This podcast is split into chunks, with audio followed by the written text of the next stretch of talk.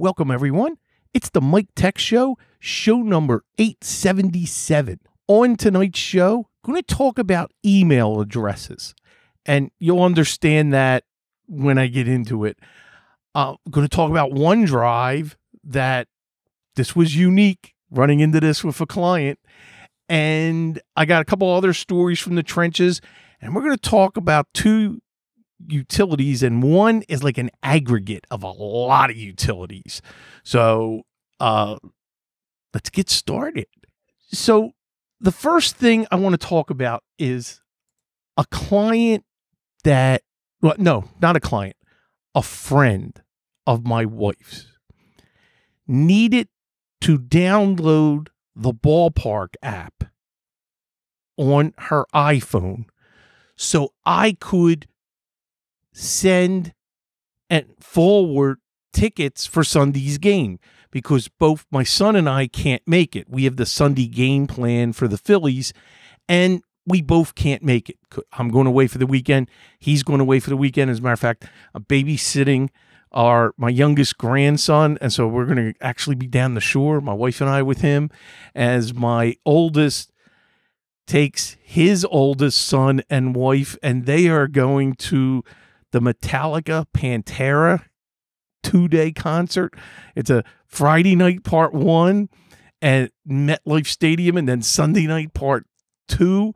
So he's away for the weekend, and so we, you know, we're watching, you know, Matthew. So now I want to transfer the tickets.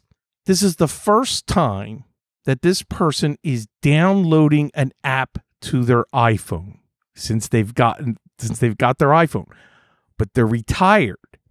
When they purchased the iPhone, they used an email address from their employer of which no longer exists and they don't have access to it. And when she went and and it's tied as the Apple ID email. So you see where we're going with this story. And I coached her that you got to talk to Apple now she has a Gmail account. I said, you got to get that switched.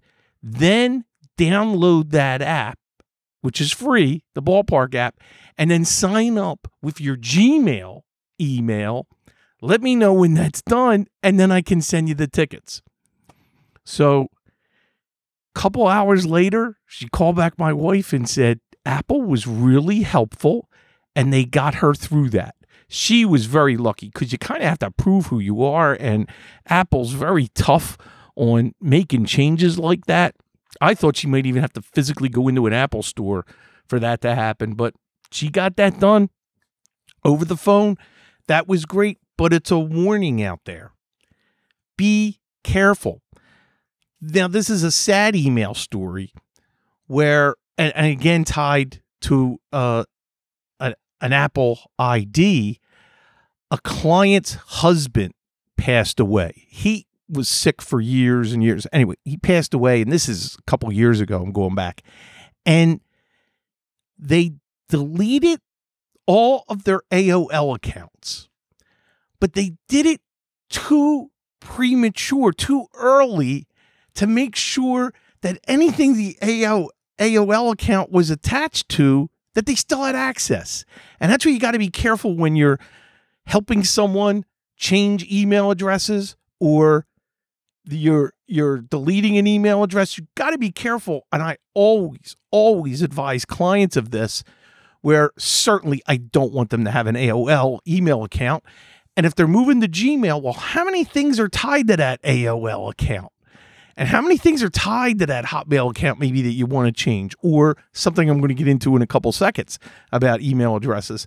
So this it was it, we could never get to be able to reset that iPad even after he passed away. Apple just would not cooperate at all and we had no access to that AOL account. That's why I wasn't I really didn't think my wife's friend was going to be successful. So I don't know if they've lightened up a little bit on being able to change the email address that you don't have access to. because I think they just assume that the device might be stolen and now you're going to just re register it under a, a different email. Just beware. Now, something I did years ago, I knew I was invited to Gmail in the very beginning, and then I could send invites personally to people, and I made my family, my three sons and my wife, we were with Comcast at the time, and I knew there was Verizon fiber on the way, and or at least there was rumors and talks about it, and I never wanted to be tied to an email account of an ISP because you never know if you're going to change and then you lose access to that. This, I am so glad, and my family's so glad because today they still use the same Gmail addresses when I invited them years and years ago when, when Gmail first started.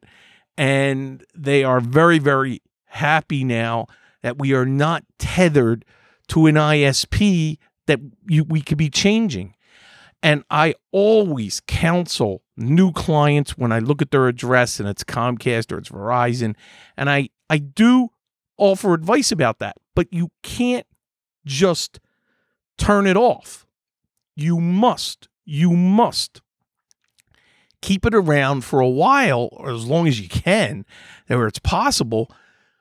Maybe even have forwarding on to the new email address because you got to do your due diligence on everything you're tied to for that email address because it may you may not realize it you know uh, it could be uh, credit card accounts or banks or who knows you know whatever it is you got to make sure you've changed over everything to that new email address it's not easy now as i mentioned banks and financial institutions and credit cards with email addresses. Let me wrap up this topic of email addresses with this advice. And I've given this a long time ago, and it's always part of my cybersecurity discussion whenever I'm presenting cybersecurity tips. Have two email addresses, one that you use all the time, but a secondary one that you share with no one. No one. You never use it except for credit cards and banks. Because now, when your email address is compromised from Adobe, let's say, let's pick on Adobe right now, and they have a security breach, and your email and password is now compromised, and it will happen.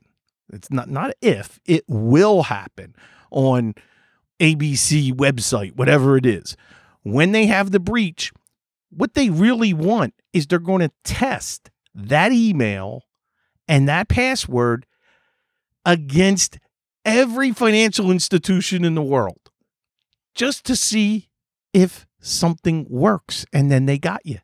They're in. That's why not only the second email address, and then, of course, two factor authentication, which I'm so glad everybody's really insisting upon it now. And I'm really glad to see that. Uh, if you deal with a financial institution that doesn't support it, change. Change the institution or the bank if they don't support uh, two factor authentication. Uh, that's just my advice. All right. So that's for email addresses. And I, I just, I deal with this so often that I just, I just have to talk about it. So, a few things that we've been working on, and one of them, uh, which was this week, we brought in my grandson, who is now 16, my oldest grandson, uh, Michael Michael the third, and he has been helping us and really helping my son with some physical work and installing three different computer systems with three different clients over the last two weeks. So he's going out there crawling on the floor, plugging things in, helping him out, and and and it's really good and good experience for him over the summer. Uh, he wanted a job, and hey, why not? Why not hire him for you know some part time work with us? But one of the big things was cleaning out a data center where they organized all of the old systems and all of the drives and him my my son my grandson they pulled out all the hard drives out of all the old systems. They took the systems. We have a place where we can dispose of the hardware uh, with all the monitors and now we have all the drives. So what do we do with the drives? Well we have a drill press and we drill a hole through it. So that's what we we do with drives. Uh, sometimes before that what we will do is wipe them I still use DBAN and some other utilities that we will wipe, especially if I have to certify that it's wiped. I'll do that and then drill a hole through the drive. So we'll do a physical wipe. And so we have a stack, and that's a great job for my grandson to just take the drives out of the docks as they're as they're wiped. So that's uh just giving you some things that we're working on. Uh, next, this was late yesterday.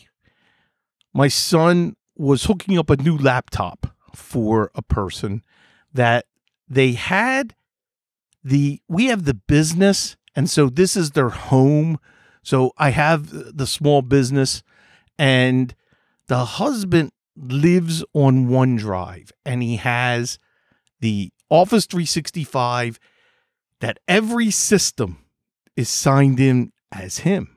So, one of the things we ran into was setting up OneDrive and a new account for his wife with her own separate Microsoft 365 login. We did that, but the OneDrive, and this is personal, not the business side, OneDrive was still married to her husband and all of his files, and we're talking 300 gig of files. So this was not easy. So I, I told my son, I said, I was on the phone and then eventually I had a remote in. And if anybody has a better way of handling this, uh, I would definitely love to hear it because what we needed to do made sure he was completely signed out and then set up everything with OneDrive. But we made one critical error. We used the same directory rather than make sure that we purged the OneDrive directory first locally, making sure there's nothing there, then attaching it. And this was even under a new profile. Um, if I ever had to do this again, I may just wipe the system and start over with the office login and the new profile because the their files were commingled.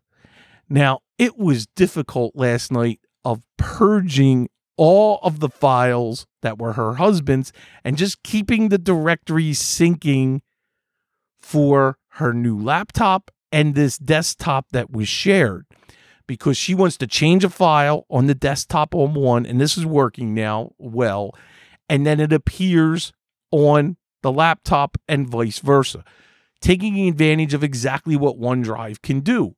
But here's the, the big lesson, and we always try to educate everybody.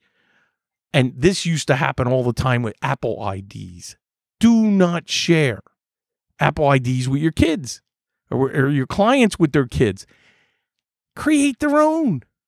Create their own uh, so you don't have to decouple things or someone accidentally gets a text message that maybe they shouldn't be seeing.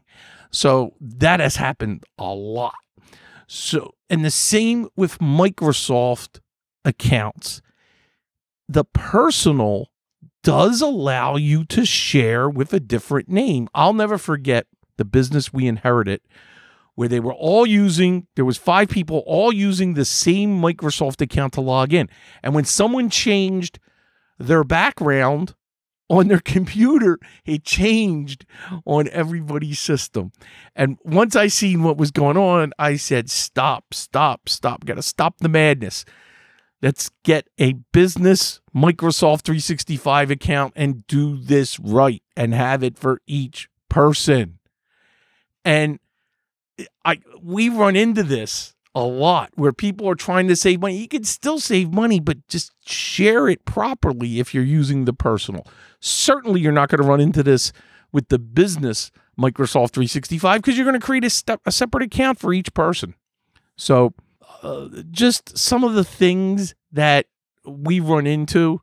And yesterday we battled OneDrive, where decoupling was not easy because, especially with that many files, when you're tr- it it's got to finish syncing and you don't want to sync because I don't want to delete his files and then have it sync to his account. So that was strange and now everything's happy. We got everything syncing and uh, we just just had to let things settle down for the night, you know, really. So, all right. What I am going to do now is I'm going to switch screens and show you because I'm going to demonstrate my two next utilities that I want to talk about. And let's bring up oh, there we go. So it's called Pot Player. It's a multimedia player. Now I'm very happy with VLC. I always install VLC on every system that we're touching. Same as 7-Zip. I, you know, there's a few things that we always, always, always make sure we install. And of course, use Ninite to install it. So, what I want to do now is I've been reading about this, and it's called PotPlayer. It's free. They have a 32 and a 64 bit version you know, it's interesting that they stop at Windows 8.1. I don't know how old this is, but uh, anyway, it I seen some some really great reviews on this, and uh, just check it out and play with it. Just an, an alternative, maybe to VLC, and uh, let me know. But I just noticed this at the bottom where it has Windows 8.1, 8.7 Vista, and XP. That kind of makes me nervous, you know. Um, I try not to use software that offers a 32 bit version. You know, Marius, I think you're right. Um, but you never know. See, they're supporting these old versions that are 32 bit. So, and you're right. With supporting businesses, there's no way I would, you know, I, I don't want to support anything below Windows 10. That's just not happening unless it's not connected to the internet. And we do have a couple systems that are in a production environment that's not connected to the internet that they need. It's actually an XP system that we still support that literally just prints checks. That's all it does. And the software wasn't made to, we couldn't even run it in compatibility mode with Windows 7 when Windows 7 came out. So it's still running. I have a clone of the hard drive in case something happens. So anyway, uh, Marius brought up a very good point, though. We should question when there's a 32-bit version still, because right now we let's face it, we live in a 64-bit world, and you should only be downloading 64-bit apps. Here's what we're going to finish the show with, and that is the NER launcher. You know, I always recommend some little utilities from NirSoft. And I forgot about this. It's been a long time, I think, since I talked about NirLauncher. This is where they combine more than 200 portable freeware utilities for Windows. Some of these are just tremendous utilities that I have to use. And this is where I originally found that N- NK2 utility, which as Outlook and Exchange and everything evolves more and more, we need to use it less and less. And, you know, Fabs Auto Backup takes care of that now and making sure that you get the, the, the NK2 files or they're now the Auto Stream files. Anyway, the two links for tonight is going to be the PotPlayer and then boy, it just sounds funny saying that, and then NirLauncher, and the NirLauncher link. Just scroll down to the bottom and how to download, and there's a download page. So we're going to click on that and then this big button download. But beware when you unzip it, you need a password and they give it to you right there. So make sure you have the password. So what I've already have taken advantage of, I didn't want to waste the time. I downloaded the program and then already unzipped it because it's a it's a big program. So let's see how big it is. And you know, 56 megs, 615 files by the time we're done on on you know unpackaging it.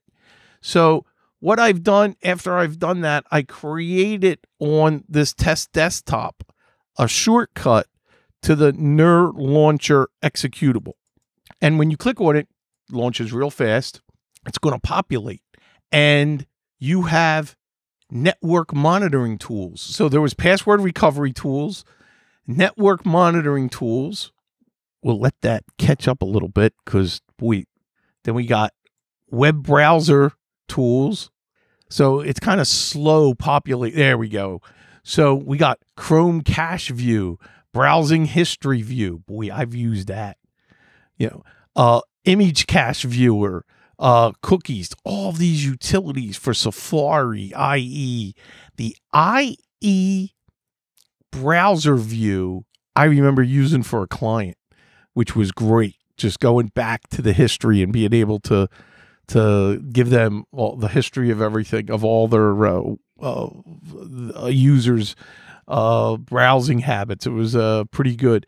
Uh, I've just clicked on Outlook Office Utilities, and of course, there's NK2, Outlook Stat View, Attach View, Outlook Address Book View.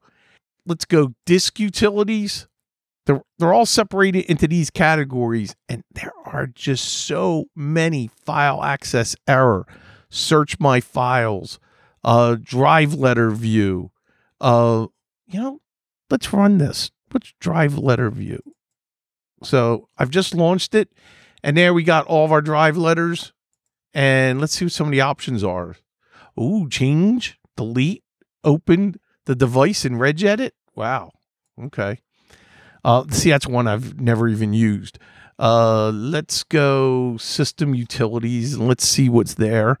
And we'll run this on my, as we run this on my test system. Uh, and now it's reading, not responding. So let's give this a second here. Uh, sorry about that. Um, there we go. Okay. Uh, task schedule, view, disable, enable the task scheduler of Windows. Hey, let's see what is automatically running on this system. So here we got Adobe update, uh, disabled hybrid drive cache, uh, uh, Firefox background update, the status. So this is cool. This will tell you when it that this was scheduled from the registry for programs that you probably don't even realize are running. So that's a task schedule view. Pretty cool. You got to go through this. There's, like I said, over a couple hundred, a couple hundred utilities, and they're all portable. You can take this entire directory and put it on a USB stick and have it ready in case you run into anything. Here's network interfaces views. So you see my Microsoft kernel debug, and there's a Realtek PCIe gigabit controller, the IP address, subnet mask, DHCP gives you everything that you would need. So, and yes, you could do groups of these things together with another utility, but I am sure uh, hey, the, I've used the battery one here. Uh, as a matter of fact, I think I've talked about that once. There to view the battery life of a system. Now, this isn't a laptop, so uh, that's not going to help us with the battery uh, to see, you know, uh, its life. You know, you can even search. Um, there's if you take a look at, let's see here, um, uh, change the fonts on how everything's coming up. Uh, you can run as administrator. They even have Here we go, Marius. There's 32 bit versions you can run of this, of some of the utilities. So, anyway, I wanted to go over that with everybody and do you know, a little quick introduction to that utility and what it has to offer. Uh, just great, great website. I love NirSoft. Love all of the of the great utilities because a they're portable and small and easy to run and some of them can give you some great information to help you. And that is it for tonight's show. I hope hope you got something out of tonight. Really appreciate it. I do want to leave with one email question. And it's really for people also, and I'm not sure if it's SureWeb, something that happens, and it happens to me, and it's happening to clients. We've whitelisted emails that we don't want to go into the spam, or they've a user has right clicked on the junk, the mail as it appeared in junk, and said, never block that again. The email shows up in the inbox, but it's got a junk tag in brackets in the subject. How can I get rid of that? Because there's no way in Outlook, Outlook's not doing it. And I think it's our email provider, SureWeb, that's doing that. How do I get them to not tag the word junk to emails for a client? And I think I'm answering my own question. That's how I'm going to phrase the support ticket that I'm going to open with them because a client has asked me, Mike, this is annoying. Help me get rid of that. And I researched that a little bit today and I couldn't find it. If anybody can, you know, shed some light uh, on this and uh, let me know. And if you were sh- or are a SureWeb client customer and you've been able to get rid of it, man, tell me how. I would appreciate it. Mike Tech Show at gmail.com. That's my email address. Don't forget, stay subscribed and continue to please support the show. I, uh, I, you know, I really appreciate it. And I know summer months are slow, it's hard, and I'm rescheduling because of client work and different things popping up. So just, you know, hang with me as I deal with everything and uh, continue to get content and and get it out there. Don't forget the YouTube channel, which is youtube.com slash Michael Smith MTS. It's where I'll post all of the audio video that I record from each show. That's it. Thank you so much. See you next week. Same time, same channel. Bye bye.